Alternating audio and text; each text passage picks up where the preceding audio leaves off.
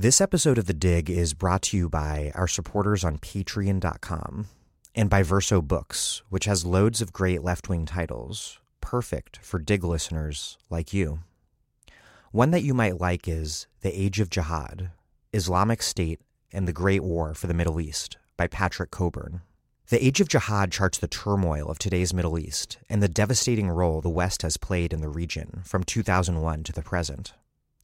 Beginning with the U.S. led invasion of Afghanistan, Cockburn explores the vast geographical struggle that is the Sunni Shia conflict, a clash that shapes the War on Terror, Western military interventions, the evolution of insurgency, the civil wars in Yemen, Libya, and Syria, the Arab Spring, the fall of regional dictators, and the rise of Islamic State.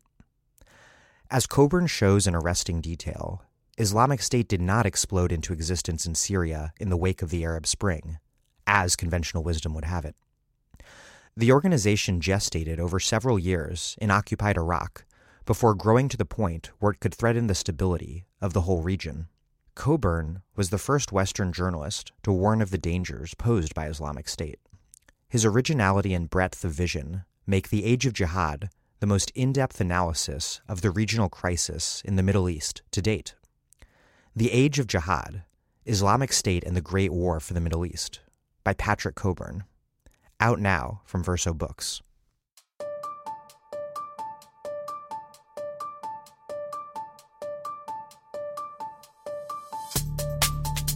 Welcome to The Dig, a podcast from Jacobin Magazine. My name is Daniel Denvir, and I'm broadcasting from Providence, Rhode Island. There are few questions for which answers are so urgently needed than that of why the American labor movement has been steadily destroyed since the 1970s. Unions have delivered workers decent wages, access to health care, and a secure retirement. And they have been a key force in narrowing, if far from eliminating, the obscene wealth divide that has always defined this country's political economy.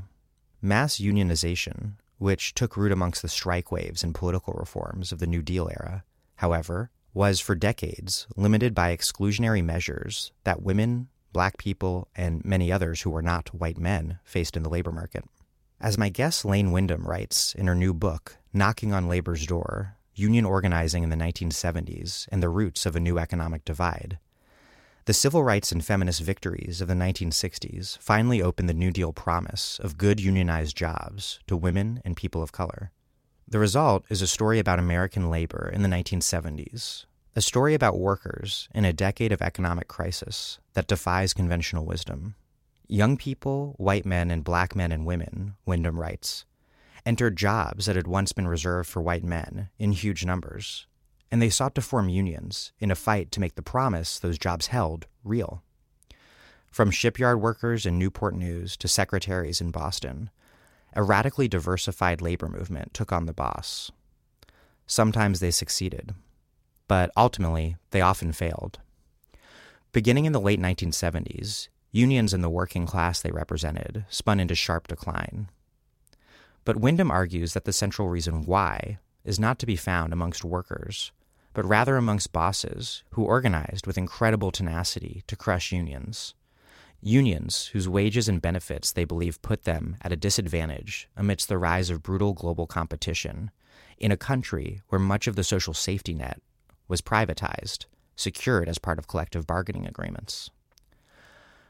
Before we get started, as always, if you depend on this show for a regular dose of in depth leftist analysis, support us with your money at patreon.com slash the dig. That's P-A-T-R-E-O-N dot com slash the dig. We pay well nothing, and so depend on your voluntary contributions. Okay, here's Lane Windham, Associate Director of Georgetown University's Kalmanovitz Initiative for Labor and the Working Poor, and co-director of Will Empower, that's Women Innovating Labor Leadership, a joint project with Rutgers University. Before earning a doctorate in U.S. history, Windham spent nearly 20 years in the labor movement as an organizer and communicator.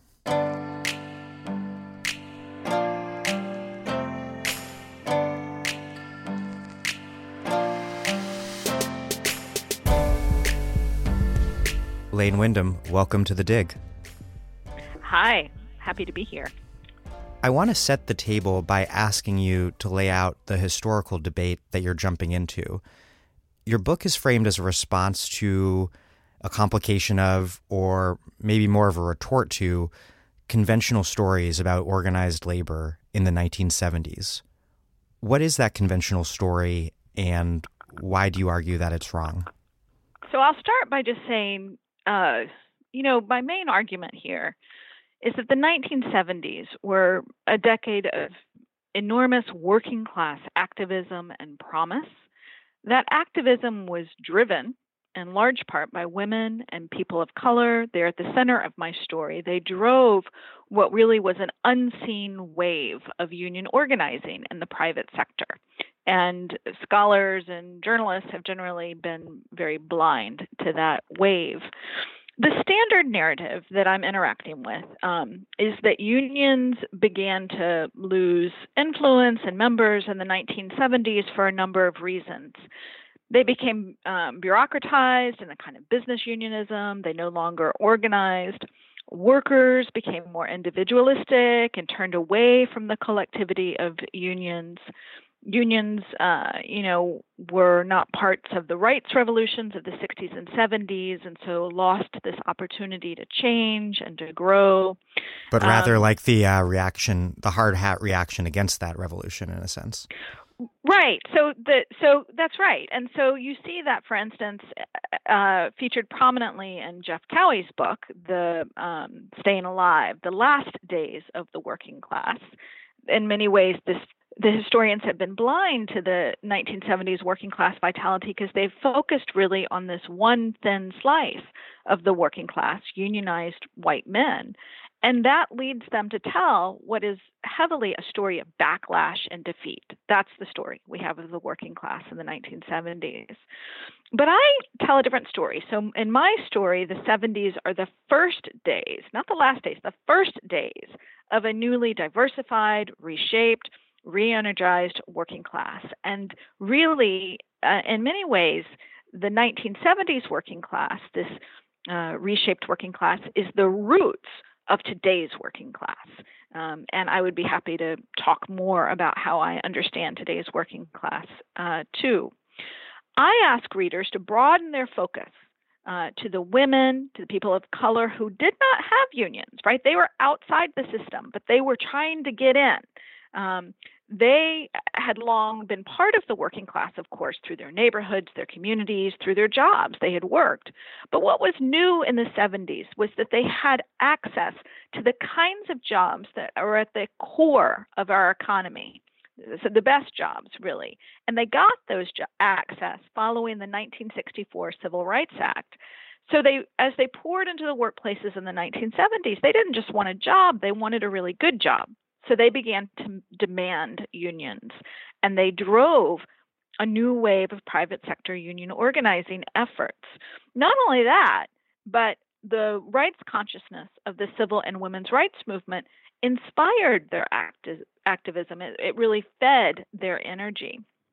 Um, so, you know, the historians who talk about declension, a lot of times they focus on the percentage of the workforce that had a union or sometimes they focus on the number of workers who are winning union elections, and both of those figures dropped in this decade. I did something different, and that's what allows me to tell a different story. I didn't just look at the people who won, I looked at all the workers who are trying to form unions. So I looked at the records of the National Labor Relations Board, the NLRB, um, and looked at the workers who are coming to election, who are signing up for to, to who are voting in the union elections. Once you do that, you see that the number of workers trying to form unions is steady during the 1950s, the 1960s, really the heyday of labor, all the way through the entire 1970s despite a huge increase in employer resistance to organizing in that decade.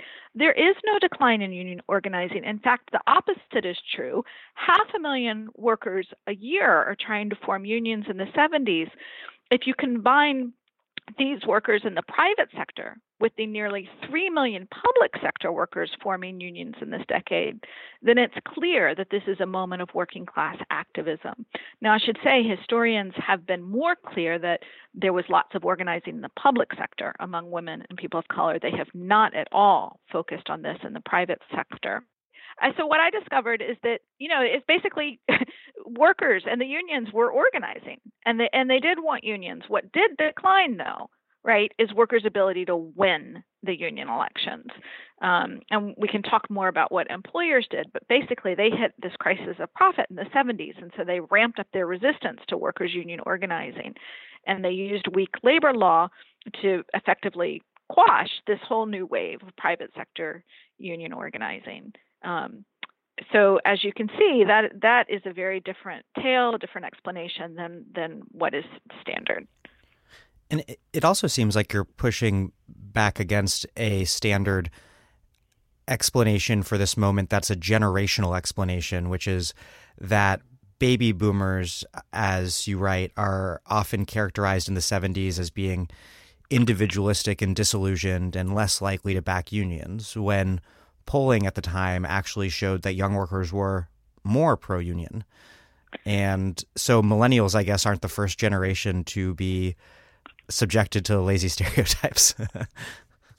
it's true. I, I haven't, you're right. I haven't talked about that here, which is that the people who were organizing, they were women and people of color. They were also young. Um, you know, by 1976, nearly half of the nation's workforce is under the age of 35. And the polling shows that young workers were more open to unions than older workers. And I found that not only through national polling, but I also found it when I dug into my case studies that time after time, the young workers were the ones who were really pushing. And again, I think that they were building in a lot from the movements of the time, from the building from civil rights and the women's rights movements. Um, and also the uh, anti-war movement. You're right. Well, there's the Vietnam War comes in in a couple ways.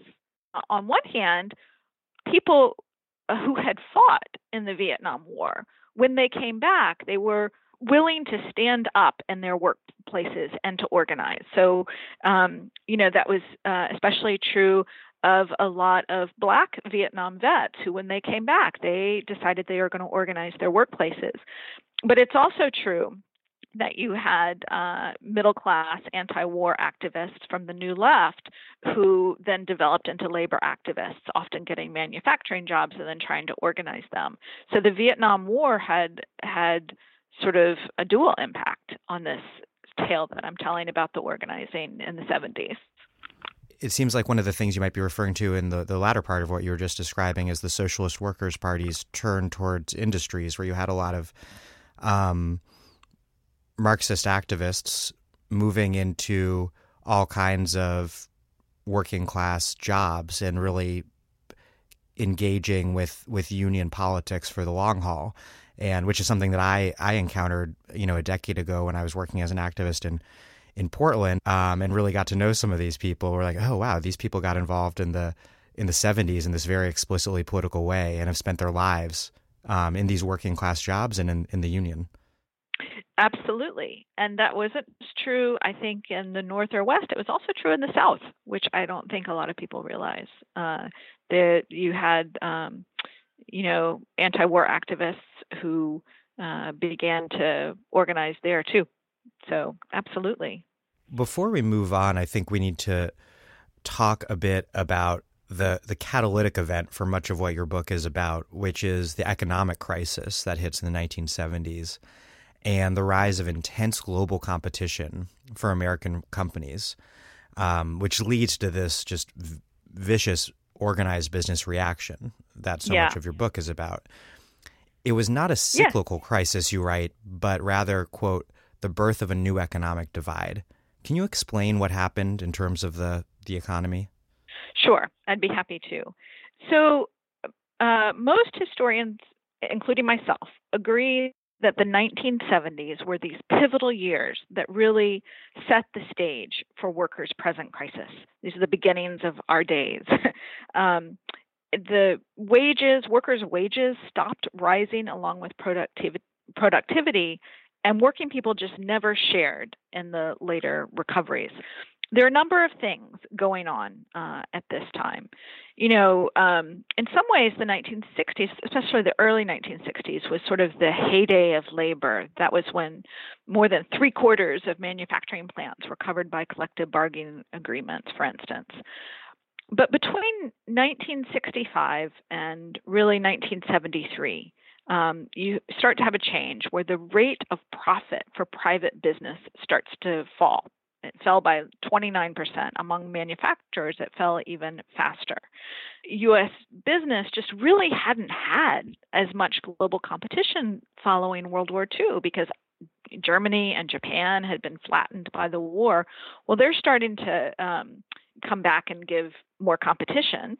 Not only that, but there are advances in shipping and distribution, which basically are allowing companies all over the globe to compete. So you have the new giant container ships, increasing cargo capacity, for instance, um, and you know eventually you even have the scanners that are starting to later in the 70s where they're starting to scan everything uh, and a whole new way of getting information out um, and so uh, meanwhile, during the 70s and early 80s, you start to have this shift away from manufacturing and towards finance, right? Finance and shareholder value are becoming more important than long term workforce development or research.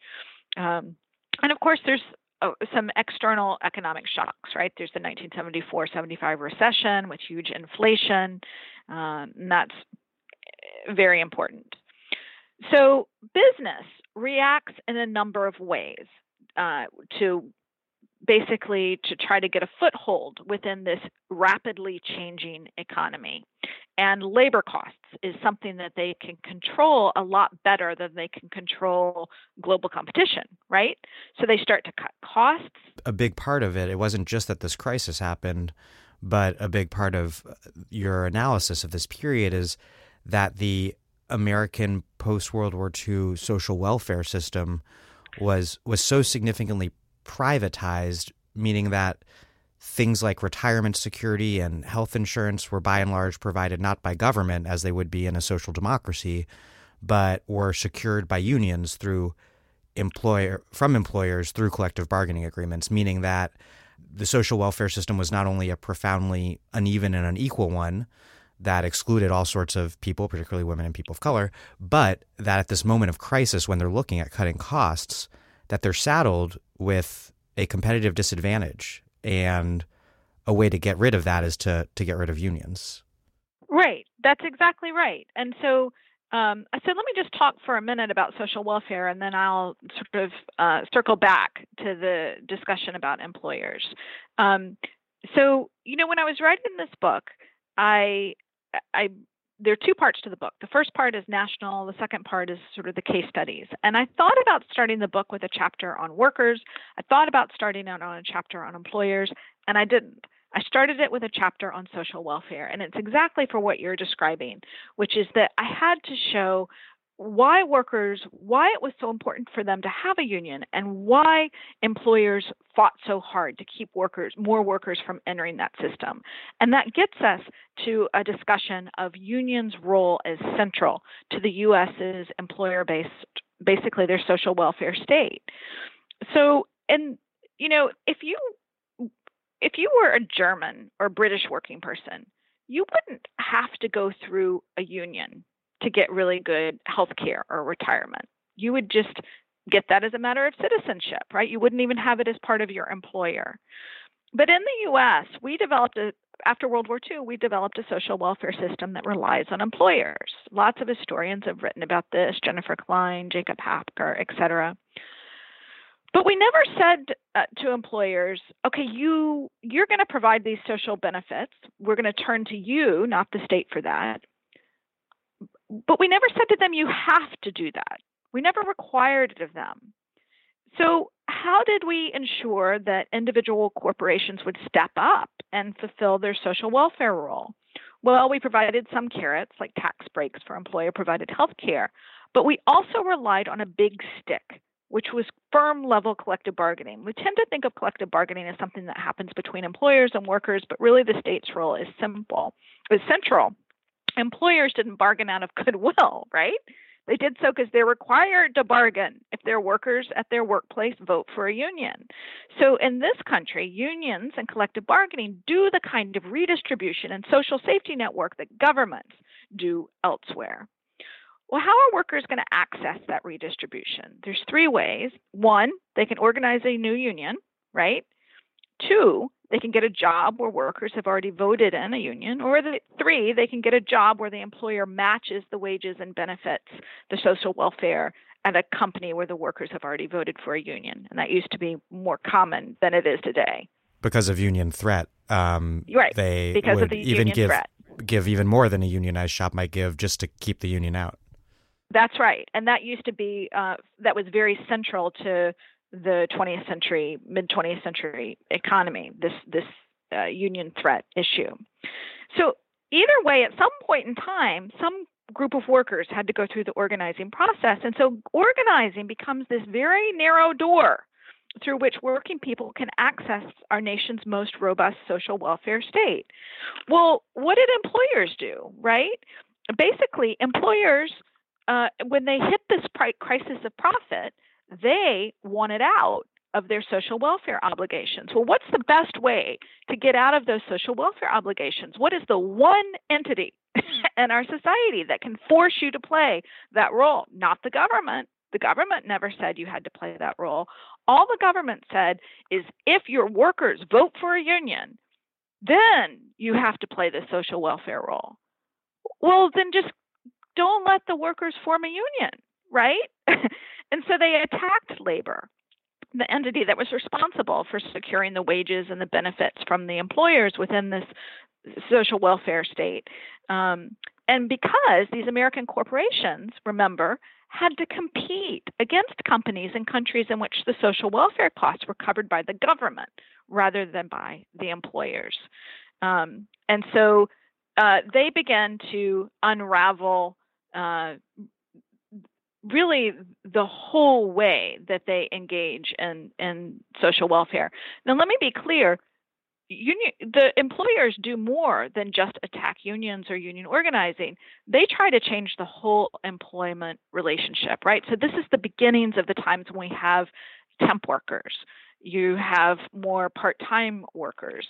Uh, they are basically uh, the beginnings of, of what David Weil calls the fissured workplace, right? So they begin to push down labor standards and wages.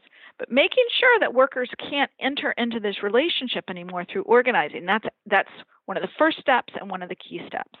I should also be clear that business also became far more politically active in this decade. This is, of course, the beginnings of the Business Roundtable. The business, a lot of their PACs are formed during this time, um, and that's part and parcel of what employers are doing as well.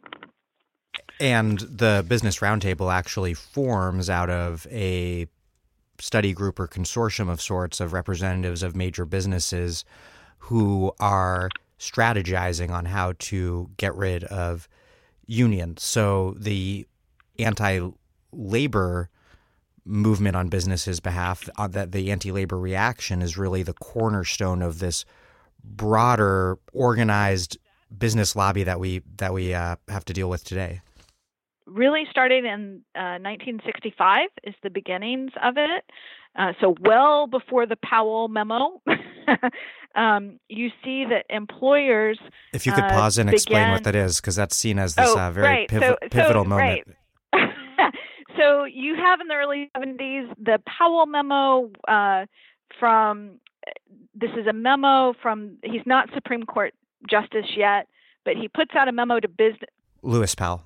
Lewis Powell. He puts out a, a memo to business basically saying we have a cultural there's a cultural moment a cultural change and we have to get active in order to defend ourselves you know against the student activism the worker activism um, etc the barbarians uh, are at the gates and businesses just yeah. sitting there let get letting it let, letting ralph nader kick its ass.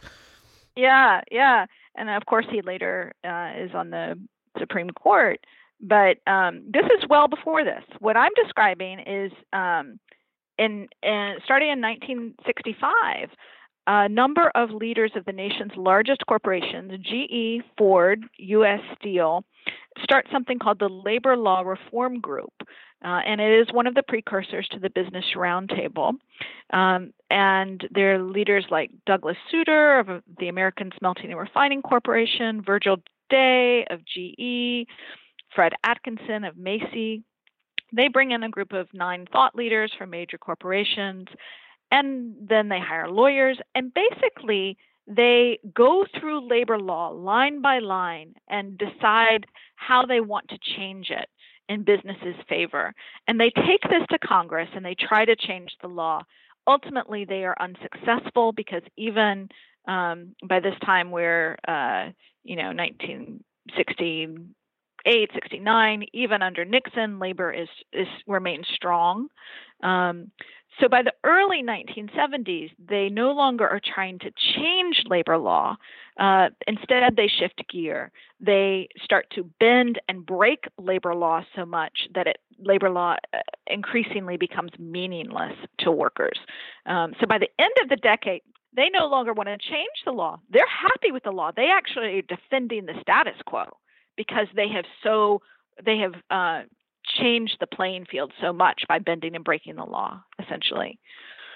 And you write that there are three key developments in terms of businesses' new war on unions. One is that employers become more willing to violate labor law. I guess once they find out, uh, especially under conservative NLRBs, that there's no real consequence. Two, that anti union sentiment spreads to core industries, whereas I guess prior to that, it was more of a small and medium sized business thing to be really hostile unions, whereas like the big, big automakers, et cetera, had kind of become accommodated to this to this post war compromise. And then three, there's the rise of this large anti union consultant industry, which really didn't exist before. So that's a really good summary, uh, exactly, of the way that employers increase their resistance. Um, you know, the first thing they did is they the employers became far more willing to bend uh, and break the law. Um, they uh, there were far more what we call unfair labor practice charges, which is basically incidents where the employers break the law. Um, the unfair labor pra- practice charges against the employers doubled doubled in the 1970s. And the lawbreaking was really effective. Workers used to win roughly 80% of union elections in the 1940s. By the late 70s, they were winning less than half. Um, so eh, you mentioned the second thing is that there was more resistance in the core of the economy, and that's that's true.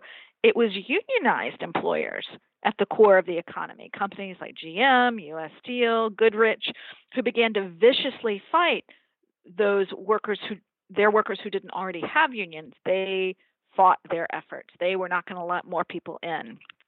So, like you the know, Goldwater, I, the Goldwater voting uh, president of like a 200 person uh, small, you know, small to mid-sized factory maybe was always anti-union, but these big firms had accommodated themselves for yeah for i mean you know they had gm us steel goodrich certainly they had fought at various times including in uh, you know in the south but what what's happening is that they're beginning to move more and more into the south right? And they are not going to make sure they're going to make sure that these workers aren't able to enter really this most secure level of our social welfare state, which is dependent on the employer, they're not going to let them in.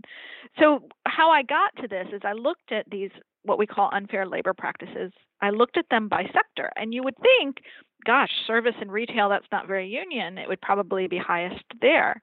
But in fact, the there was um, a higher percentage in manufacturing. Uh, and the employer law breaking was was deeper within manufacturing, even though that was the most highly unionized sector. Um, and so that was uh, that was certainly a surprise to me. It's not what I expected to hmm. find. The third thing, as you mentioned, that happened is that employers began to rely much more heavily on union busters. Um, and you know, a lot of them uh, basically received their training at universities, which began to teach that good business practices involved resisting union organizing. These consultants are very clear that that women and people of color want unions and that they are organizing. Historians maybe have not been so clear that women and people of color were unionizing, but the consultants and and the business people they knew that that was true. They correctly saw women and people of color as the labor threat, the labor militant labor threat that they were. That's right. And so they used this diverse workforce to gin up business. One anti union consultant offered a quote, union vulnerability audit in which a com- company could determine if it was at risk, uh, according to how many women, people of color, etc., um, it had in it in its in its workforce. Um, and there was also a particularly uh, dis- virulently bigoted, racist, um, anti eleven ninety nine video that that you well, that's to. right you some of your listeners may remember a book called Confessions of a Union Buster. It's by this guy Martin J. Levitt, uh, who was a, a union buster. He was part of 3M, which was one of the main uh, firms, and he wrote a book and sort of told all.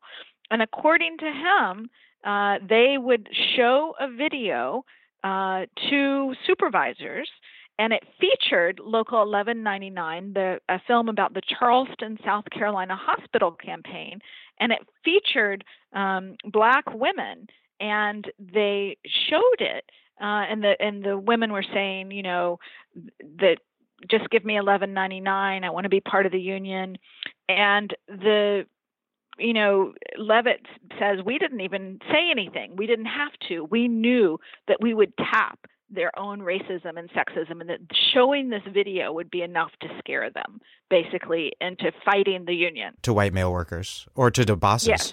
To, to, well, to the it was to supervisors. Yeah, so it was when yeah. they were training supervisors, most of whom were white males. That's right. And th- and this was part of the strategy, a key part of this nascent profession um, of anti-union consultants is the enlistment of frontline supervisors as the front line in the anti-union campaign and sort of breaking their allegiance with the workers who they're who they who they're who, who they really are like working side by side with in many cases. Yeah, the supervisors, you know, they have an interest. They first of all, they're working side by side with these workers. Also, the supervisors when the workers get a raise, the supervisors get a raise, right? Because you got to pay your supervisors more than you do your workers. They're probably only making a little bit more than they are anyway. So they'll get a raise too. So a lot of times they were really supportive. Um, I I talked to one guy who was a supervisor at the Woodward and Lothrop department store on the on the loading dock, and he uh, was a supervisor who's basic an African American man who basically said, you know, they would have bawled me out if they knew that I was supporting these workers. But I actually supported the union secretly and, you know, uh, sort of under the radar and did everything I could to help them because in the end it would help me. so what the what the the consultants know this and so they have to basically be very clear to the supervisors that uh, while you know it is illegal for us to fire someone who, one of the rank and file workers who's supporting the union, it is not illegal for us to fire you. they absolutely are in their their right to basically um, fire a supervisor if they're supportive of the union, uh, and they are very clear that they would do that.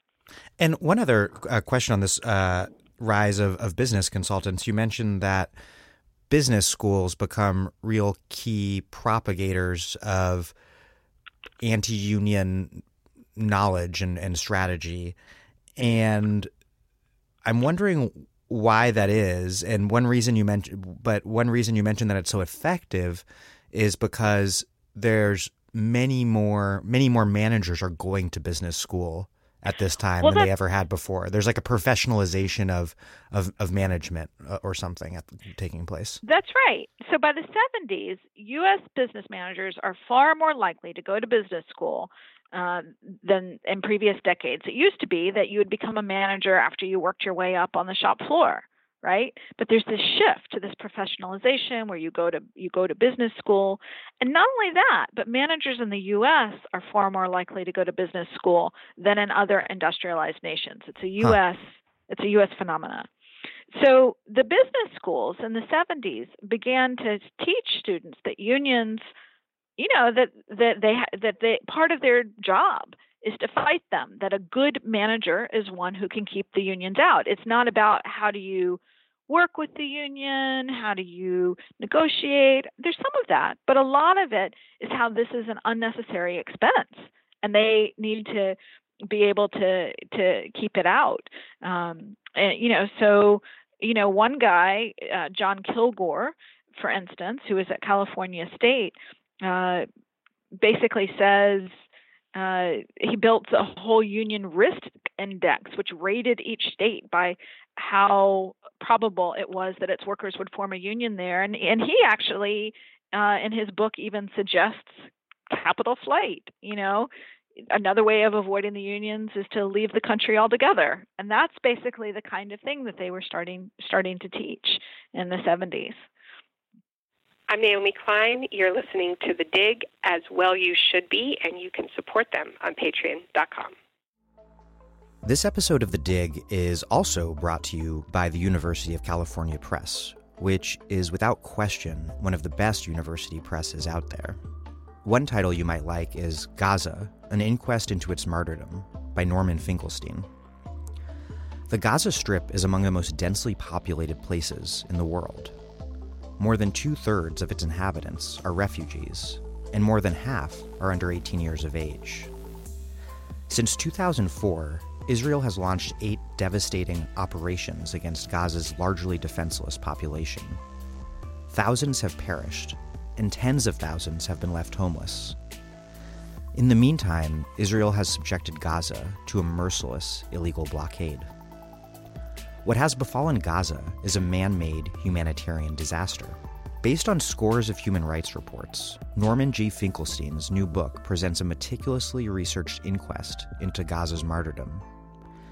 He shows that although Israel has justified its assaults in the name of self defense, in fact, these actions constituted flagrant violations of international law. But Finkelstein also documents that the guardians of international law from Amnesty International and Human Rights Watch to the UN Human Rights Council, ultimately failed Gaza. One of his most disturbing conclusions is that, after Judge Richard Goldstone's humiliating retraction of his UN report, human rights organizations succumbed to the Israeli juggernaut. Finkelstein's magnum opus is both a monument to Gaza's martyrs and an act of resistance against the forgetfulness of history. Gaza, an inquest into its martyrdom, by Norman Finkelstein, out now from University of California Press. So we've talked uh, a bit about the business reaction to the labor movement of the 70s, and now I want to ask you some about that 70s labor movement. Beneath the falling statistics uh, around union membership, um, you dig under that and find this groundswell of worker organizing efforts led by women, young people, people of color. And as you mentioned, this was this moment where all these people who had been denied access to huge swaths of the workforce, the, the, the, the most remunerative, best parts of the work, working class job market, were ready to use the victories won from the civil rights movement as a platform from which to seize the promise of the New Deal that had been in such large part restricted to white men. And I want to read from a particular passage here. The civil and women's rights movements had changed the way working class people, including some white men, understood their relationship to their employers. If the long standing mores surrounding race and gender at work would crumble, then why should working people put up with disrespect, low pay, and shoddy benefits on the job? This was this this time where there was really this raised state of class consciousness and militancy, which is just totally contrary to this image of the me generation that we typically have of of the 70s. Could you talk before we get into the specific organizing campaigns that you profile? Talk a little bit about just kind of the the, the, the ferment in in the working class at this moment? So yeah, this this is a moment of, as I say, working class activism and uh, rebellion. Now, there's lots of ways that the working class was active, right? You also there's lots of strikes, and that's true all the way through the decade. Um, you know, anywhere from the illegal postal strike at the beginning of the decade until minor strikes at the end of the decade. Um, you know, there's lots of tumult and organizing even within unions as workers are demanding more de- democracy uh, and uh, representation within their unions. My book, of course, focuses on the organizing piece of this. Um, and absolutely, the ideas of the civil rights movement, the women's movement, uh, and the anti war movement to some extent uh, basically uh, fuel these workers' uh, union fires. What I'm saying is different than a lot of historians say that there was like a tension between civil and labor rights, and that people chose the individuality of civil rights over the collectivity of labor. Um, which is sort of a precursor to the least helpful debates over identity politics that right, continue right. to pervade the left today. you know, and the people who argue that tend to use a legal lens, and maybe it works there more but i when i i write from the ground right? I interview the workers and from their level they did not find a conflict. They used whatever tools they could in order to win more workplace power. Uh, so they used the older laws from the New Deal, like the National Labor Relations Act, in tandem with the 1964 Civil Rights Act, right? So, of course, uh, for a long time, as you mentioned, women and people of color had long been excluded essentially from the New Deal, right? You, uh, lots of them held the kinds of jobs that weren't covered, like um, domestic work or agricultural work, um, and so. Uh, you know they they weren't even eligible for many of the New Deal's programs, including the National Labor Relations Act and unionization. Um, but what you see in the 1970s as they are coming into these jobs it's it's like finally they have the moment when it, they can access the full promise of the new deal and they're going for it right? They're organizing they're like pushing really hard. And uh you know so there's this this whole whole wave. Um so, you know, women, for instance, are key in this new wave of organizing. There's 12 million more women working by the end of the decade in the 1970s. Um, and many join unions. In 1960, only 18% of union members are women. By 1984, that figure was 34%, right? Um, and yeah, a big change. And the board records they don't reveal gender like they don't there's no way to know the person's gender who's voting. So what i did is i actually broke out that would be really great for researchers though if that did exist. It would be but they don't they don't give you that. It's not like an exit poll or something. That's a you know there are no crosstabs so yeah. No no crosstabs so i what i did is i said okay well where i know where women were working. They were working in retail and service for instance. So i broke out those sectors to look at and, and it turns out that there was lots more organizing, nearly double the rate of organizing in service and retail in the 1970s than there had been in the 60s. So there's tons of organizing among women. Black workers are by far the most likely workers to say that they wanted a union. A full 70% of African American blue collar workers said they'd form a union if given a chance. Um, you know, so there's the, there's lots of organizing in that population. Southern workers also organized. Um, 44% of of board voters in the 1970s are in southern or sunbelt states. That's higher than in the 1960s. You know, that's that's a lot. And that's really propelled you right in something that I didn't know. I, I when I think about return black migration to the South, I think of you know articles I've read recently about a lot of black folks from like New York moving to Atlanta for a variety of different reasons, like these days. But you, you write that there's really a return migration at that point in the 70s of a lot of black workers who've learned about you and had experience with unions in the North and are coming into these Southern workplaces and becoming decisive and militant voices in organizing. Absolutely. Campaigns. In fact, when I start chapter two with uh, the story of Henry Davison from uh, Monroe, Louisiana. He had grown up there. He you know couldn't get a decent job as a black man. He moved up north, got a job uh, at a GM factory, uh, and made a good wage. But then once he started having kids, he wanted to raise them around his family, his extended family. So they moved back down and it turns out that GM is just starting a, a factory in Monroe. So he gets a job and he organizes it, right? Because he knows he's had this experience of working in a unionized plant in Chicago. And so he is uh, absolutely, you know, in the and they success they successfully organized that that GM plant.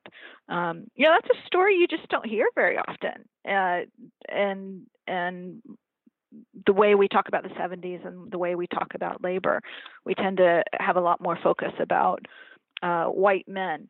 So I, let me just take a moment to talk about white men who, you know, who are not my, who are not the center of my focus here. Um, but I think that um, while many white men do fit the the sort of hard-hatted silent majority. That is that was a real uh, thing. It was never my intent to overturn uh, the hard-hatted silent majority. Many men, white men especially, were racist, were sexist, as were some of the unions they headed.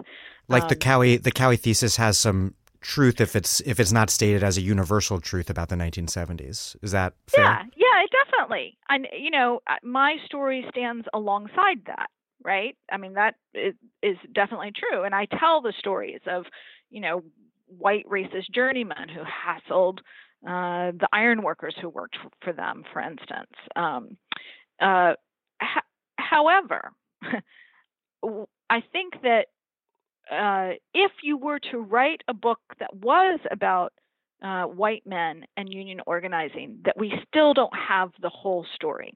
I don't think that Jefferson Cowie tells that. I think that uh, I don't do a story on white men and union organizing. They're in there, they're in my story, but they're not the center of my focus.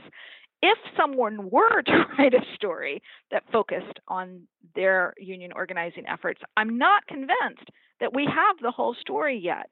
So, for instance, um, in my story, sometimes white workers took inspiration from black workers' organizing spirit and they gained new courage to try to unionize in southern workplaces. Like I have in textiles at the Duke University Hospital, I have examples of white workers who are following the black workers to organize. At the Woodward and Lothrop department store, you know, I interviewed a young white man uh, who quickly joined uh, the women and the people of color who are organizing there saying, I didn't see any reason not to support it. I think that there is a more complex and rich story about white men's union organizing efforts that is still needs to be told. Um, because certainly without a union, white men too are left without the benefits of the robust social welfare system, right? Collective bargaining. And economic security is a powerful motivator. And I suspect that further study would reveal that in organizing campaigns, sometimes that desire for security trumped uh, white men's racism and sexism, but certainly not always. Um, and even even in the South, as the populace in their early early and better moments um, saw very clearly. Yeah, yeah, that's a good example. That's a good connection. Yeah, absolutely. Well, one workplace that I think was pretty diverse. I don't recall the demographics off the top of my head, but that that that organized in a campaign that was led by women and people of color, black workers in particular, was the Steelworkers Organizing Campaign at the Newport News Shipbuilding and Dry Dock Company in Virginia. And this is a really interesting case. And you suggest that studying this labor triumph can help us better a complicated triumph, not without a lot of defeat involved as well and and uh, pain and, and suffering can help us better understand a period that's known for working class defeat. And I think your argument is that because this company depended on government military contracts, they had less leverage against workers, which, and we don't want, not that we want to make the military industrial complex the model for our economy, but it provides a window into what unionization might look like if the U.S. had a more generally pro worker industrial and trade policy. So there's a lot. I just said a lot there, but first, if you could just like lay out that workplace and the campaign. Newport News shipyard. It was the first uh, story that I I researched, and it turns out that this was the largest labor board election in the 1970s and the largest labor board election ever in the South. 19,000 workers voted uh, to become part of the United Steelworkers uh, campaign, uh, Steelworkers Union at that shipyard. Um, and uh, Newport News um, I'm still sort of amazed that no historian ever told this story because it is clearly such a historic one. And the workers there, it was a clear case of how the workers used both labor and civil rights in order to win more power. There were two big conciliation agreements, one in 1967 and one in 1970. They were some of the first conciliation agreements with the government around making sure that the um, that especially black workers had more had ample access to the best kinds of jobs in the shipyard. They're sort of historic cases. But even after the workers had won both of those, they found that there was no entity really there to police them and to make sure that the day to day that there was day-to-day justice and for that they still needed a union in order to lift up their wages and benefits and they had a company union of sorts they did. They had something called the Peninsula Shipbuilders Association. It was a union that had started. Um, it was actually there, uh, you know, at the time of the Wagner Act, and was one of the first cases where the uh, basically the union said, "Hey, this is unfair. This is actually a company union," and they challenged it. Uh, and the uh, Peninsula Shipbuilders Association basically pulled away from the company and established itself as an independent, quote, independent union.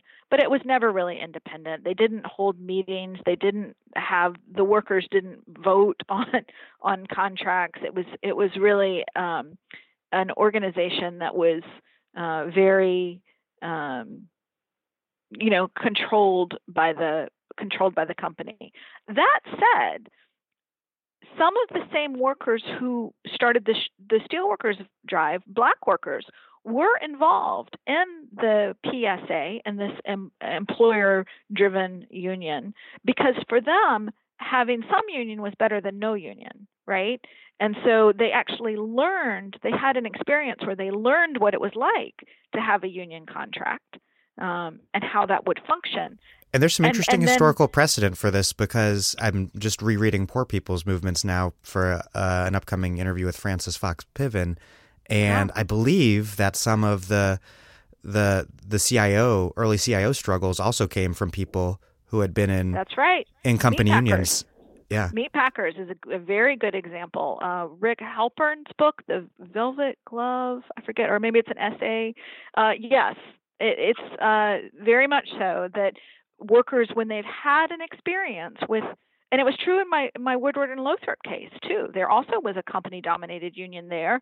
The workers uh, had an experience of having a union, and that helped pave the way, especially in these uh, in the South where there weren't a lot of other experiences. It paved the way for them to build uh, a more robust union. Yeah, that's absolutely true. Well, anyway, so anyhow, uh, so Newport News so, so, so you raised this question. Well, okay, so Newport News um, was it an exception, right? After all, this is a Navy contractor. These ships have to be built in the U.S. If if we're telling a story of the rise of the global economy in the 1970s, maybe these workers are totally protected. Um, and you know, in fact, I do find I I um, interviewed Ray Marshall, who was the uh, who was President Carter's uh, Secretary of Labor, and he talked about how he he did actually meet with them and strongly suggest that they settle this. You know, at that time there was a big strike with the workers after they won their union election. Union election, they couldn't get a contract, so they had a big militant strike that lasted for 82 days. He sat down with the company and and you know pushed them basically to settle. And so to, you see that the fact that it was a government contractor probably did have an influence in these workers being able to win their union, and they do still have a union today at the Newport News shipyard. My, in order to kind of get at that question of uh, maybe Newport News was exceptional, maybe these workers felt more free to organize. I looked at Cannon Mills, uh, which is a textile company in Kannapolis, North Carolina, outside Charlotte the like the uh, iconic company town named after right. the, the, the mill that there. And and and you, you you sketch that out as sort of this opposite situation where unlike Newport News global competition totally ruled the day there. Not just that Cannon Mills had real pressures of competition from globalization but that they just were not shy at all against about using that pressure against employees against workers. Absolutely. Yeah so I tell the story of two union elections at Cannon Mills. There's one in 1974 and one in 1985. In 1974, there are far more black workers than there had ever been in in the textile mill due to pressures and laws from the civil rights movement. Right, for a long time, uh, only uh, mostly white workers worked in textile mills black men often if they worked there at all they worked the most dirty and dusty jobs. Very few black women worked there. This is all changing. By 1974 you have far more uh, black workers in there. And th- uh, the workers very nearly win a union election in 1974 in fact most experts say oh well it's just a matter of time as you get more uh, black workers more women in there they're going to get their union in well, in 1985, there were more black workers, but the union in 1985 was defeated on a scale of two to one, despite the fact that they had petitioned for election with more than half the workers. So, what happened between the time they had petitioned for with half the workers to the time when the union is defeated two to one? Well, to answer that, I bring in trade policy and globalization, and I basically show how this employer used globalization as a weapon to defeat the workers' union organizing effort, right? Basically threatened that the workers, that the plant would shut down, that they would lose their jobs because of um, trade policy, because of the globalization in the textile industry. Um, and so, uh, despite the fact that the union, what was called the Amalgamated Clothing and Textile Workers Union, or ACTWU, this union was actually a partner with the company and textile uh, companies and efforts to pass protective textile trade policy. Nevertheless, they, they worked hand in hand. Still, yep, still beats them over the head with globalization, and and the workers, you know, the workers kind of they they get the threat. They understand it. It's very clear to them, and so they vote against the union it's an utterly credible threat, but ironically they they lose the they vote they vote down the union and right. and the plant closes anyways. It does. It closes and but not so they vote the union down. There are a couple more. Let's see. There's an election in the early 90s. There's another. They finally win a union election in 1999. But by then, the textile industry is really shutting down and moving out. And within a few years, uh, the, the company, which at this time is called Pillowtex, finally does uh, shut down. It's not because of the union; it's because of the larger, you know, changes that are happening in the industry. And um, these are, and speaking of that, if you could explain it a little more, it's not just this kind of, there's this general process of, of corporate globalization going on, but more specifically, there's this shift in in power in the supply chain where retailers gain control over textile manufacturers and that really hurts American textile industry and workers. Yes. So, without getting into all the details, uh, making your listeners go deep into the details of trade policy, basically, there's something called the multi fiber arrangement, starting in 1974, which governs it's a it's basically a, a table where countries uh, uh, come to the table and say, okay, these are going to be the quotas that all of us are going to have on our you know blouses or pants. Like they actually break down how many of these items are going to come out of different countries, and they basically start to they, they have sort of a logical way of dealing with the textile and apparel global trade.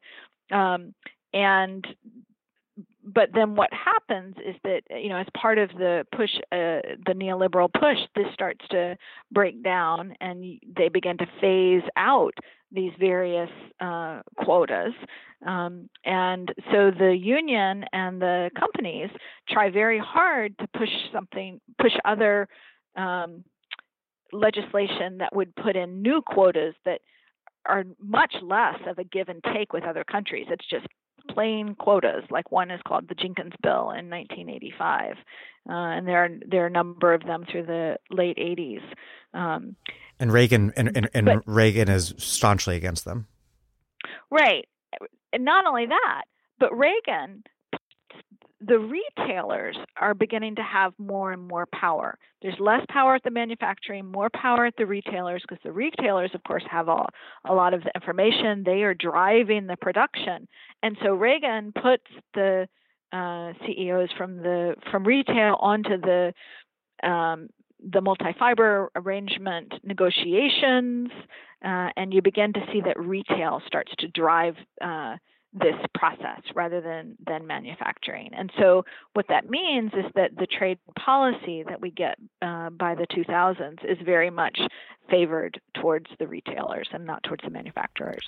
Yeah, and not to get too much more into the weeds, but I think it is fascinating and very, very important to understand that that, that there's this period that, um, you know, I'm at age 35 i'm not really old enough to to remember where manufacturers of textiles are really more driving like what kind of what kind of what underwear uh, available in the store might look like, right?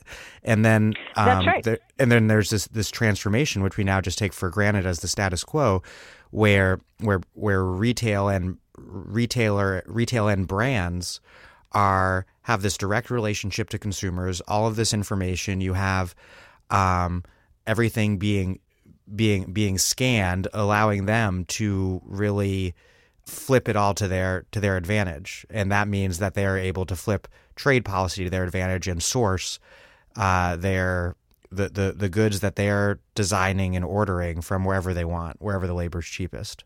You know, despite the fact that the union had been partners with the manufacturers, uh, it begins to matter less and less. And in fact, the manufacturers start to peel away from they they had formed their own uh, sort of alliance with the unions called F-FACT, the uh, and to fight for some of these quotas, you begin to see that various manufacturers are sort of pulling away from that and cutting their own deals uh, with the retailers because the retailers are starting to have the most power. Meanwhile, the union's membership numbers are just plummeting, um, and they become weaker and weaker. So you then pivot from the declining industrial economy to the ascendant retail economy that is supplanting it. And you tell the story of retail workers at Woodward and Lothrop, a department store chain in the DC area, which Washingtonians like myself uh, called Woody's. Tell me about their their victory in this ascendant industry, and also though why the promise of unionization in this ascendant industry is ultimately limited by another revolution in the American economy. One of the big surprises in my research is how much organizing was happening uh, in retail. This is something that historians were had long said, "Oh, well, one of the one of the mistakes that labor made is it didn't organize in retail." Uh, but in fact, they did. Um, so the, my, one of my chapters looks at the successful effort by the Woodward and Lothrop department store workers to unionize. These again were young workers. Three quarters of them were women. Um, more than a quarter were African American. Um, you know, we've we've learned a lot about how Walmart and a new breed of discounters drove down prices starting in the 70s, um, but we haven't known a lot about the workers, right? In fact, many of these workers didn't back down when they faced deskilling and the gutting of wages and benefits. Um, the number of retail workers triggering union elections was up by 28% compared to the 1960s. a rate that was not far behind the rate of employment growth in the 70s in retail, which was 39%. So, who were these workers? They were workers at Caldor, Dillon Companies, Davison's in my hometown in Atlanta, Hecht's, Gimbels. They were all trying to form unions. Now, they were not necessarily winning, right? but they were definitely trying. So at Woodward and Lothrop, these workers formed a union with the United Food and Commercial Workers. Um, and for many, many years, uh, Woodward and Lothrop was typical uh, of department stores in that they had not hired black workers to work on the floor. Uh, if if they were black workers, they were in uniform, opening doors, or perhaps serving in the tea rooms. This but they changes. weren't they weren't showing you around the selection of uh, suits or luggage no, or whatever. or ringing you up, ringing your purse up, or anything, right? So starting in the mid 1970s, I mean, sorry, in the mid 1960s, um, this starts to change, and it's because the NAACP and CORE push and demand that the department stores hire uh, black workers. And so they start to do that. And so by the 70s, you have far more black workers, and they uh, begin to organize. What I found at Woodward and Lothrop was that in general, the workers liked the company, but the wages and benefits were really, really bad. Um, and so they are very eager to run this campaign. And the the UFCW runs a very staff-heavy campaign. They send in 200 organizers. It's it's it's a it's a big campaign. It's it's over 7,000 workers, but they send over 200 organizers or and um, and sort of volunteers from other unionized stores. They fan out in one day, they fan out over 14 stores and two distribution centers. They sync their watches and a certain time of day. They start at the top and work their way down, passing out handbills. And thousands of workers sign cards uh, in the first first few days of the campaign. Um, and so at Woodward and Lothrop, these workers ended up that they didn't really face as vicious a campaign as maybe what we saw at Cannon Mills. Their employer ran a bit of a milder campaign.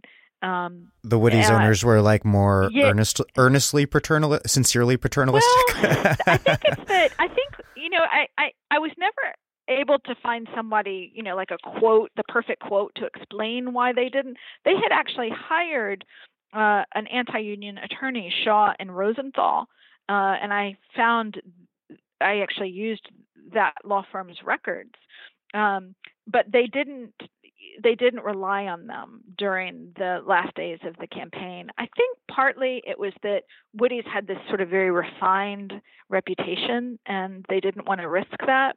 Yeah, it was the fancier. Was it was like the fancier uh, chain in DC. Yeah, yeah.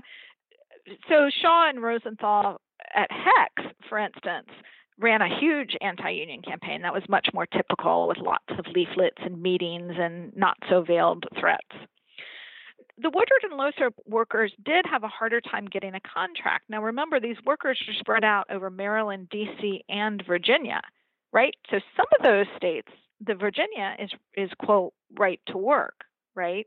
And so uh, Woody's does not want to.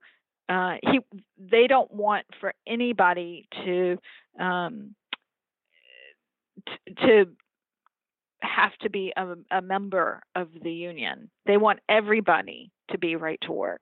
And so there's the right to work committee actually gets involved in this and basically uh, urges Woody's to make sure you know that all the workers even in Maryland and DC uh, have a clause in their contract where they don't have to be union members. And in fact, what happens is that the existing workers are grandfathered in, uh, and so that they uh, don't have to become members of unions or pay the equivalent in dues. Um, and what that means uh, is that, uh, especially in Virginia, that the union never really grows as strong as it as it might. And in some ways, I find that as a sort of um, in a nutshell, a lot of what happens to, to unions in the South. Uh, you can see that playing out at Woodward and Lothrop. Um, but nevertheless, the department store industry starts to change a lot in the 1990s. There's tons of consolidation uh, in in the 1990s, um, and what these workers, because they had a union and they, because they had a union contract, they're actually able to hold on to their union. There's a bidding war between May uh, Company and Federated.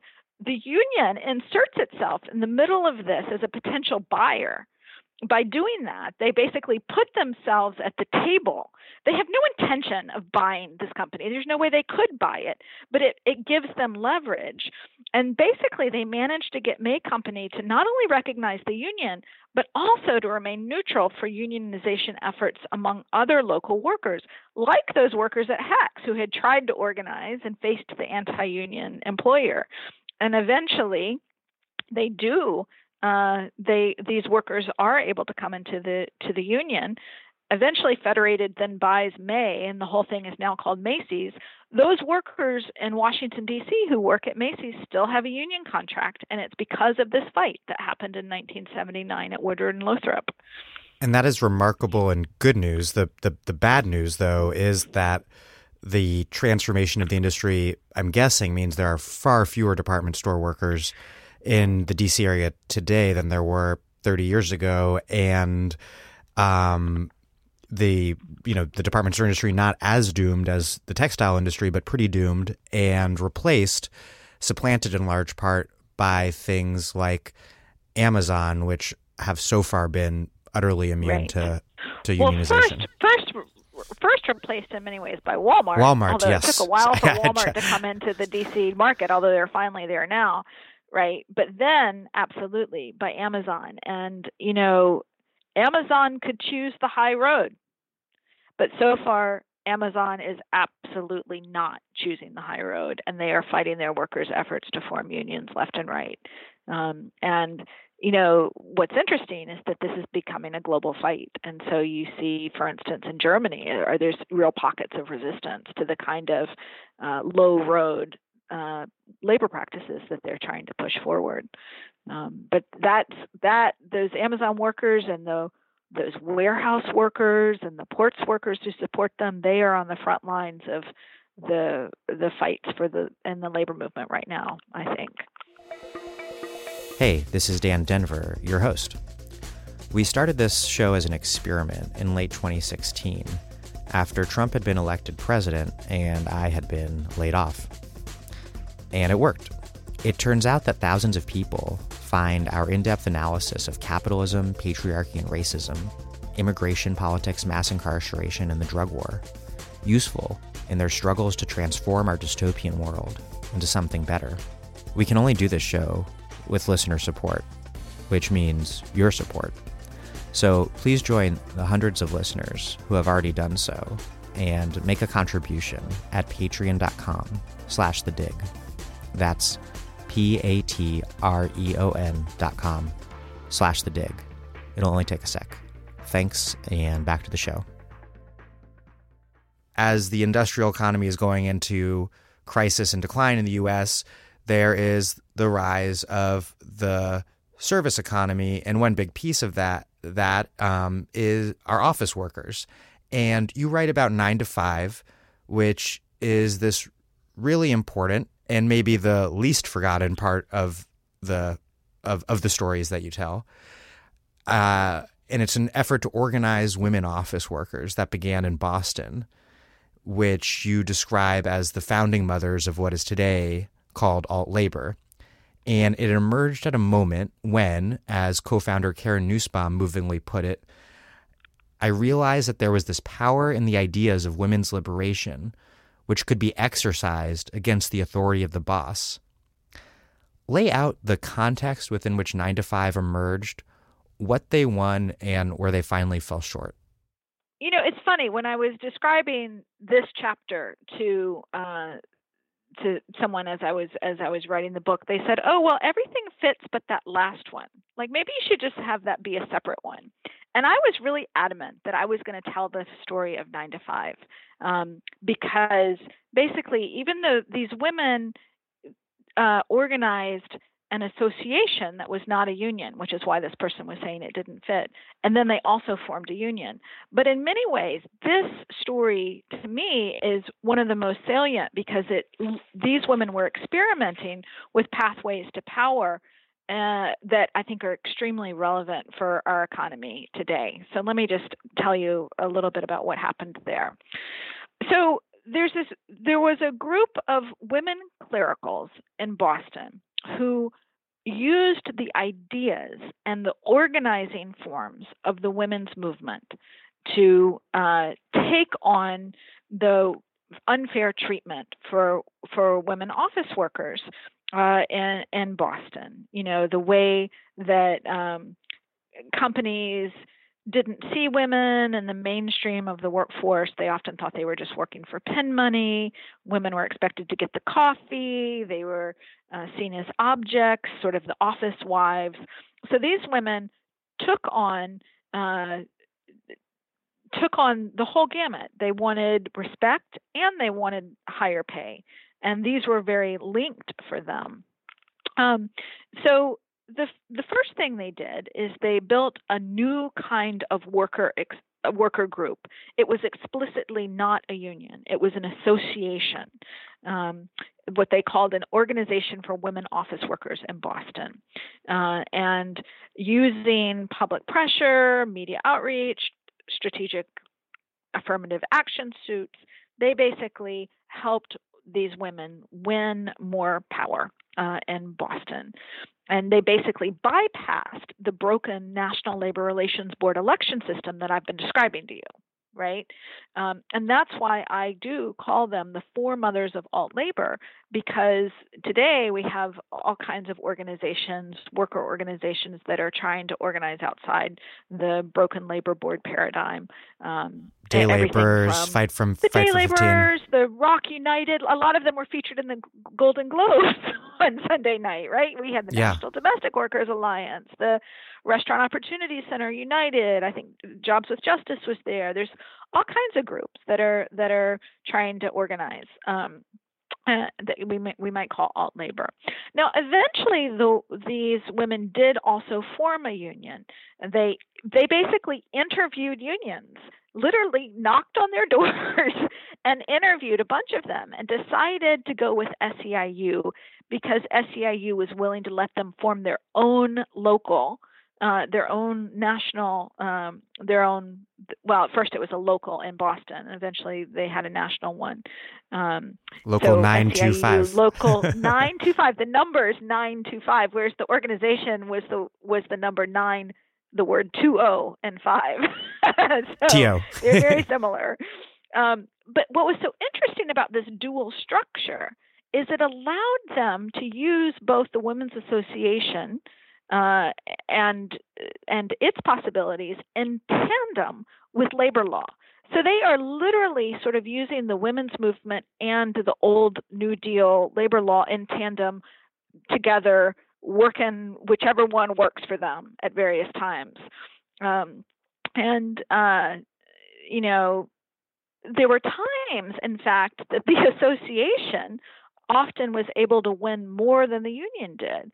So they actually, for instance, at John Hancock Insurance Company, they uh, picketed and and did uh, surveys and, and organized and basically got the company to give them wage increases, job progressions, even child care uh, and they were able to win more than the women were winning on the union side. uh, and I think that these this is an interesting model for labor today, which is really struggling with um, how to with labor law being broken, but also the fact that our economy has changed so much that so few people are even covered by labor law, right? Most of the growth in our economy today is uh, in contingent jobs or gig economy jobs uh, non-traditional jobs and a lot of these aren't covered by labor law.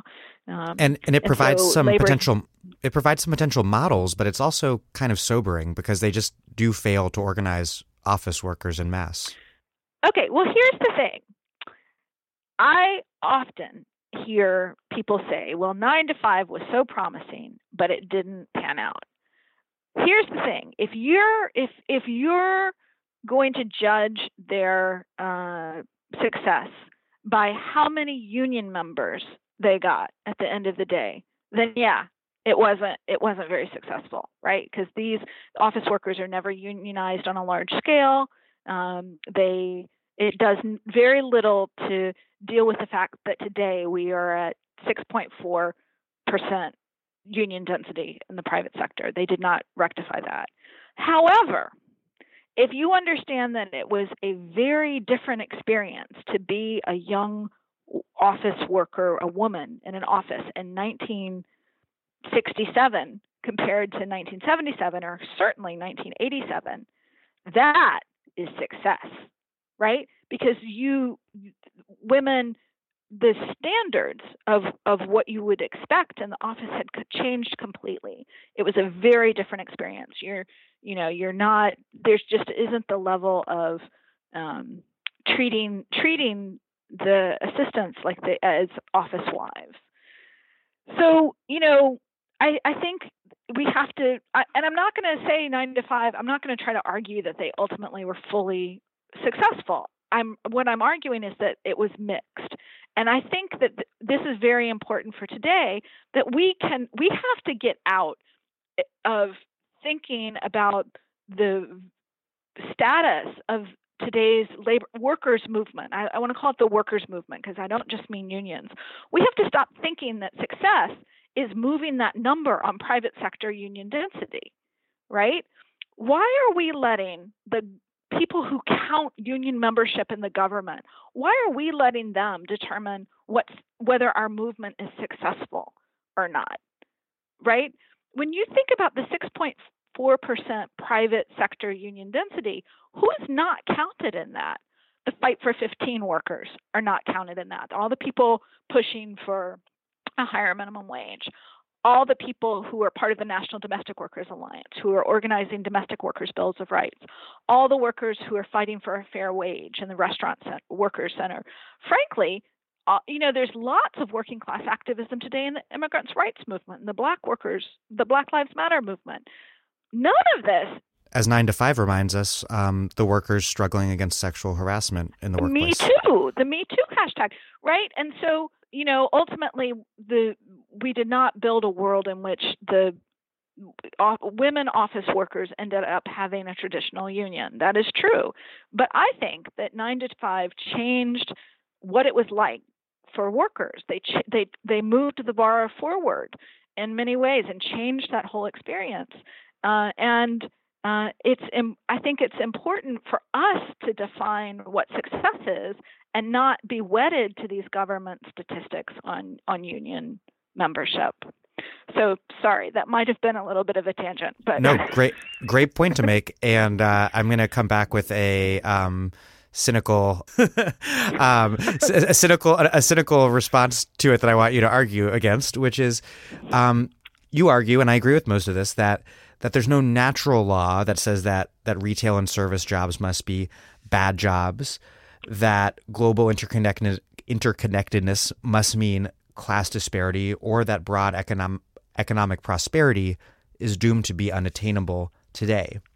Um, you note, for example, that in the late 70s, the Retail Clerks International Union represented a quarter of the national grocery market, which I had no clue of. Um, right. And again, I, I think this is a very important point, but my my my my my question is still does a worker's and a workplace's position in the system of production matter in some way in terms of the collective power they are able to exercise? Like like my you know for example miners throughout history across countries have this history of militancy because they are at this very critical node of of production. Do we have to rethink worker power in this age of post Fordist fragmentation just in time production? So there's kind of two questions in here, which is this idea of um, the whether some jobs are um, this idea that we have that some jobs are naturally going to be paid less and treated, you know, the workers will be treated more poorly. And then there's also this question of uh, do do certain workers have more power within the economy that we're have that is developing today, and, and they're related. Um, but I'll I'll talk about both of those. So you're right. I do say in the book that there's no natural law that retail work or service work has to be bad work. It's all created within capitalism, right? Um, and I remind readers that capitalism itself has various varieties that are determined by the um, social and political context.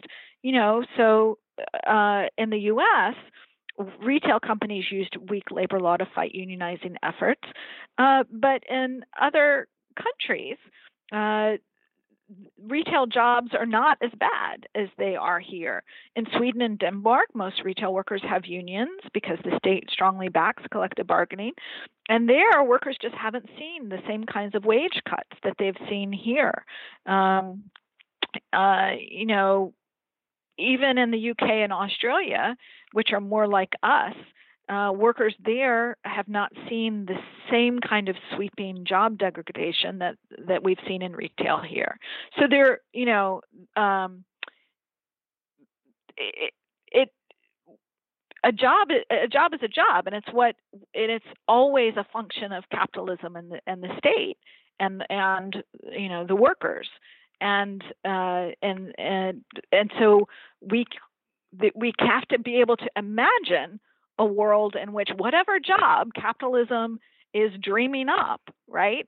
Uh, it doesn't have there's not a hierarchy, and there's there's not a, a, certain way that certain jobs necessarily have to be paid less or or treated worse. But let, let me get to your question where you were saying that certain workers within within the economy today are going to have more power.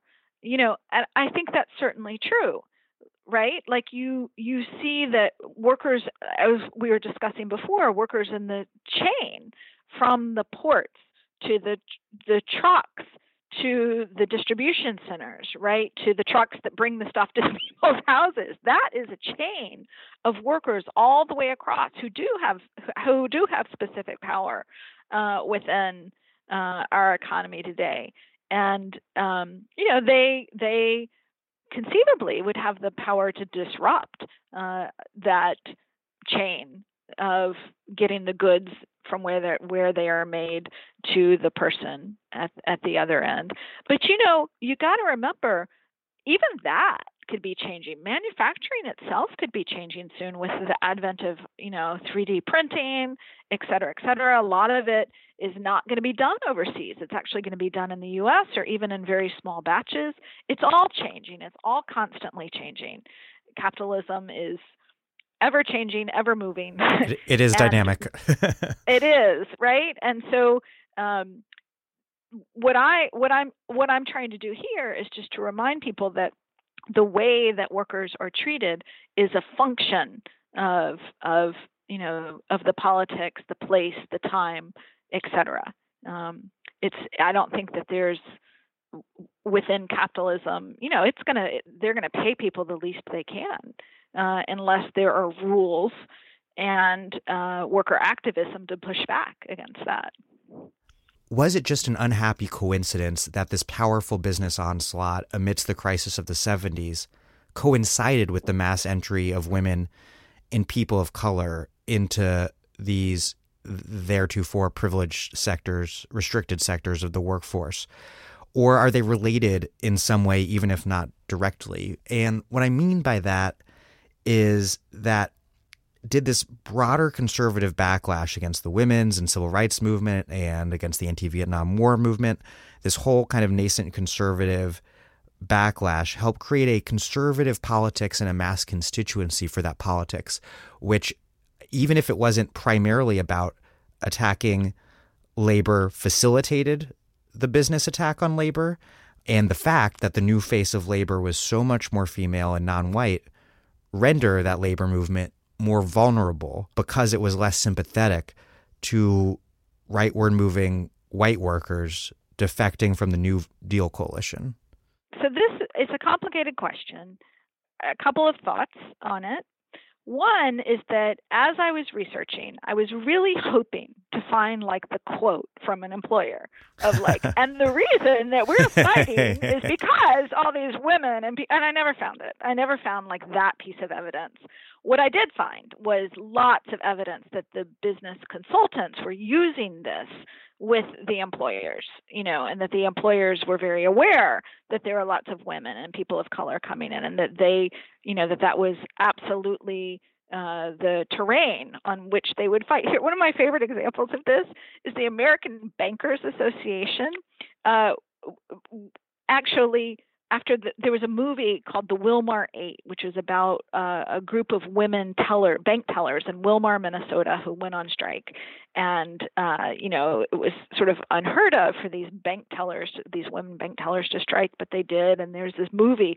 Well, the American Bankers Association at their big conference uh, poured into the showing. They actually had a screening of this movie for the bankers, and they all wanted to see this movie about these tellers who had organized. And, you know, I think a lot of that is because they knew, they knew that they, that, uh, you know, 80% of the tellers in the country are women, that they're paid a lot less than men. Uh, and they were very interested to see this example of these women fighting fighting back.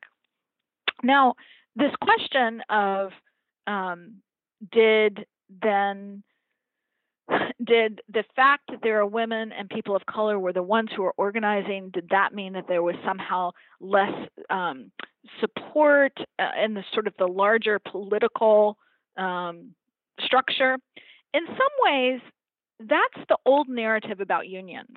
It used to be that we would say well, as women and people of color, especially in the service and coming into service and retail, the unions were coming out of their racist and sexist bias didn't try to organize.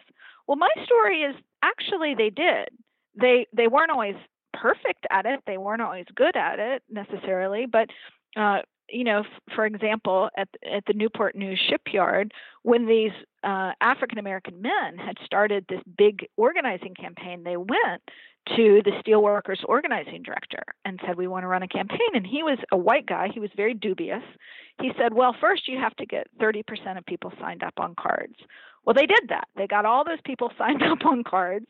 And then he said, "Well, you have to have a meeting of, you know, a thousand people." And they did that and they basically ended up um, running running the campaign. The the union only sent in like three organizers. In fact, the union at first only sent in two white organizers, and the workers demanded that they send in a black organizer.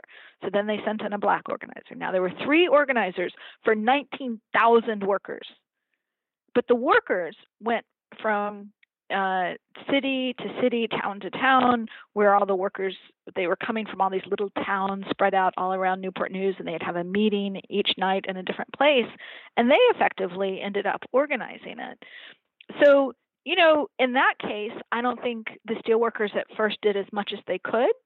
But once those workers uh, won the election, and once they then went on strike, they had uh, they did pour in money, they poured in resources, and they did try to support them. So I think what I'm saying is that it's it's just it's a more complicated story than the one that we've been been given, um, and how that played out in terms of you know the the larger society understanding the workers organizing. Um, I don't I don't get into that that much. Because um, I, I would argue that the real mo- motor for the political backlash was not like mass anti-labor sentiment by any means in society, but but the the Reagan coalition tapping into um, a racist backlash in a lot of ways, and labor um, gets gets steamrolled as a result of that on uh, in, in the political sense. I mean, I think that Reagan yeah, I think he absolutely he's tapping into a racist backlash backlash against women too. Uh, but I think there's also there's there's some anti-labor sentiment in that too. I mean, when you think about what's happening uh, in, in my story, basically the downturn, the period of downturn is from 1982 to 1985, um, and it's there's a lot happening during that period. But one of the things that happens is that you know uh, this is right after it's after Patco. It's after yeah. Reagan basically shows that uh, it's okay to, to permanently replace strikers. Um, and so, you know, that's a lot of times um, in our public narrative, we start we start the discussion of the employer backlash with Patco. I actually see it as sort of more towards the very end of it. I started in the mid '60s and and see that as as sort of the culmination, or not the end, but the beginning end of that phase, right? Because what you see is starting in 1981 through well 82 through 85, the number of working workers coming to election plummets starting in 1982 by 19 whereas half a million workers had been coming to election through the 1970s by 1983 it's down to 165,000 it just plummets. And there's a lot of things going on. There was a big recession in the late 70s that was like a bullseye hit on the unionized sectors on steel on auto. Those unions lose 40% of their membership in a 4 year period which is stunning you know and, and so there's, there's, sort a, of a downward a self-reinforcing downward spiral at that point where the the business assault on unions that you profile in the book finally um, damages unions to the extent that they're no longer able to deliver what they need to deliver to maintain credibility to working people and thus start losing credibility among them. By the mid 1980s um, unions uh, begin to look around. They try to figure out what they can do. Uh, and they do form what they call a committee on, on the future, uh, which meets in 83, 85, and again in the early 90s. Um, and they they really uh, begin to think about associational membership. So rather than having to go through this narrow doorway to vote in a union election and have a collective bargaining agreement, they begin to think about, well, what if you could just sign up for union membership? And it wouldn't necessarily mean you'd have the collective bargaining agreement, but we could organize workers' power in new ways. They flirt with that, but then a lot of the unions fear it and scuttle the attempt to basically build associational membership and so they don't do that. Eventually, the AFL-CIO does build something that is associational membership. It's called Working America. It exists today, but they don't do that until 2003. And by that time, union membership has plummeted. Well, I want to end where your book ends. And unfortunately, there's so much we didn't get to discuss, even though I've had you on the line forever, including why Jimmy Carter is horrible. But um, so buy this book, and then you'll find out why Jimmy Carter is horrible. Um, which is this this moment of because your book is so much about making visible all of these this late this this forgotten and invisible labor history, and one big piece of that is this mass worker protest that that I'd never heard about before. The AFL-CIO's 1981 Solidarity Day March on Washington, um, the largest rally ever in labor history. And this this march is happening at the dawn of the Reagan era, and there are hundreds of thousands of workers demanding a very different future from what they got over the decades that follow. And today the labor movement is is a shadow of its former self, and that might be putting it generously. And in 2016, Trump swept through its one time strongholds in the industrial Midwest. And I really like teared up looking at the photos from this march, this sea of this incredibly diverse unionized working class. And I wonder. I mean, th- their their dreams obviously didn't come to pass. They they they turned into a, a, a total nightmare on the labor front. That, the, uh, but but you sitting down to write this book after years working as an organizer and in the labor movement yourself what what you hope that readers in the labor movement and out can take from it in terms of thinking about how to build union power more specifically and more broadly worker power in the years to come because I I I, I cannot see any path to a revival of the the left in this country and of everyday people's fortunes without without a labor movement. So you're right. So many people have not heard about Solidarity Day. September 19th, 1981, uh, the labor movement staged its largest protest in history, Solidarity Day.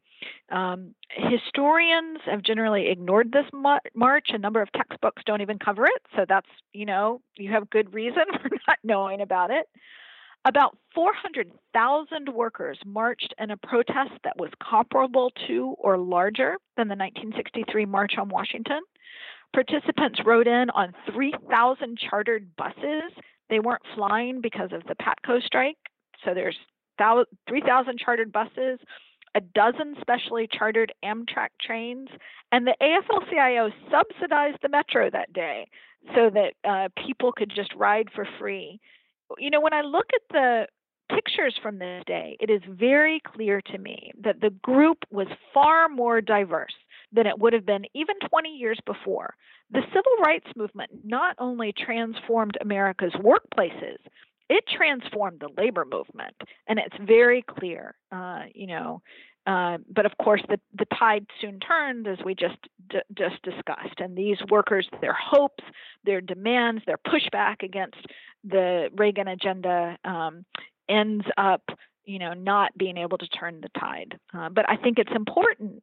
It's very important to remember that people fought and that they stood up, and that is true for really my whole book. Uh, the story that I'm telling is a story about these women, these people of color, all kinds of workers, young workers, Southerners, who pushed, they demanded unions, they organized, they had a different vision of what this evolving economy was going to look like, what uh, the future was going to look like. They had believed that there could be one that was more equitable, in which they would have more power, um, in which working people's issues would be front and center, but they lost this is important for the second thing we are going to talk about, which is the future of the labor movement.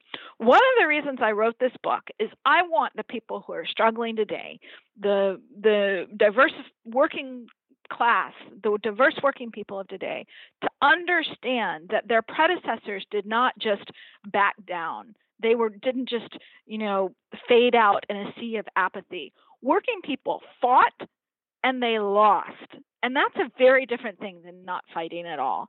Um, because when we understand that working people fought, then we understand that working people are part of a long movement uh, and uh, that they are, are, are part of a longer struggle and effort. And it continues. That struggle continues. And that they fought the onset of neoliberalism, that it wasn't just greeted with, with, with you know, with, a shrug. And that now that this that's, neoliberalism is in unprecedented crisis, that's an important lesson. Absolutely. They fought hard in many ways that honestly I've only touched the surface. There's lots and lots more for researchers who are interested in looking at private sector union organizing. There's lots that I wasn't even able to cover, um, and uh, you know, so uh, I think that's an important thing for for for people to recognize. And I do just want to say, you know, I think the future of I think the future labor movement is going to be a blend of what we think of as these traditional unions and these other forms of worker organizations that we were discussing before. I think we're in the middle of the creation of a transformed workers movement for the next century. And I, I actually believe it or not, have a lot of hope and excitement. I think workers still want unions. There's been lots of upsurge in union organizing on college campuses, right, among graduate employees, adjunct food service employees. Um, uh, you know, uh, but then there's lots of other organizing too through these community groups, worker centers, um, Fight for 15, etc. Um, I I think that one of the things we have to deal with that that the new workers movement is going to have to deal with brings us back to where we started, which is this um, idea of social welfare. Unions had be, had played such a central role, a key role in upholding the way that the social welfare system was held together in the United States. and so, whatever we do building forward, whatever the movement builds, they're basically having to reconstruct the way that the social welfare state works. Um, and maybe it'll end up not being so dependent on employers, which I think would be a good thing. Uh, or maybe single payer. Uh, maybe, or but keep retirement in the mix there. I mean, when I think about social welfare, I don't just think about healthcare. I think about retirement. I think about unemployment insurance, like you know when you're out of work, the whole the whole gamut. Um, so I think you know over the next few decades, what we're going to, a lot of our central fight is going to be over this new social safety net. And so there's an opportunity for the workers' movement to basically fight again and to try to set the terms uh, in a way that is more favorable for working people. And even though we are in the moment of Trump and things look really bad, I do find uh, a lot of hope in the way in a lot of the the working class activity uh, and um, the you know the the Me Too movement, the Black Lives Matter movement, uh, even in the the Bernie Sanders uh, campaign, I think was really important too. Um, and so, so I think you know that that we are, hopefully are at the beginning of building something new and good, but it is going to take a lot of struggle. Uh, and these workers should know that they are part of a long struggle of workers fighting, uh, including in this lost decade of the 1970s. Lane Windham, thank you so much. Thank you. It's been it's been a pleasure.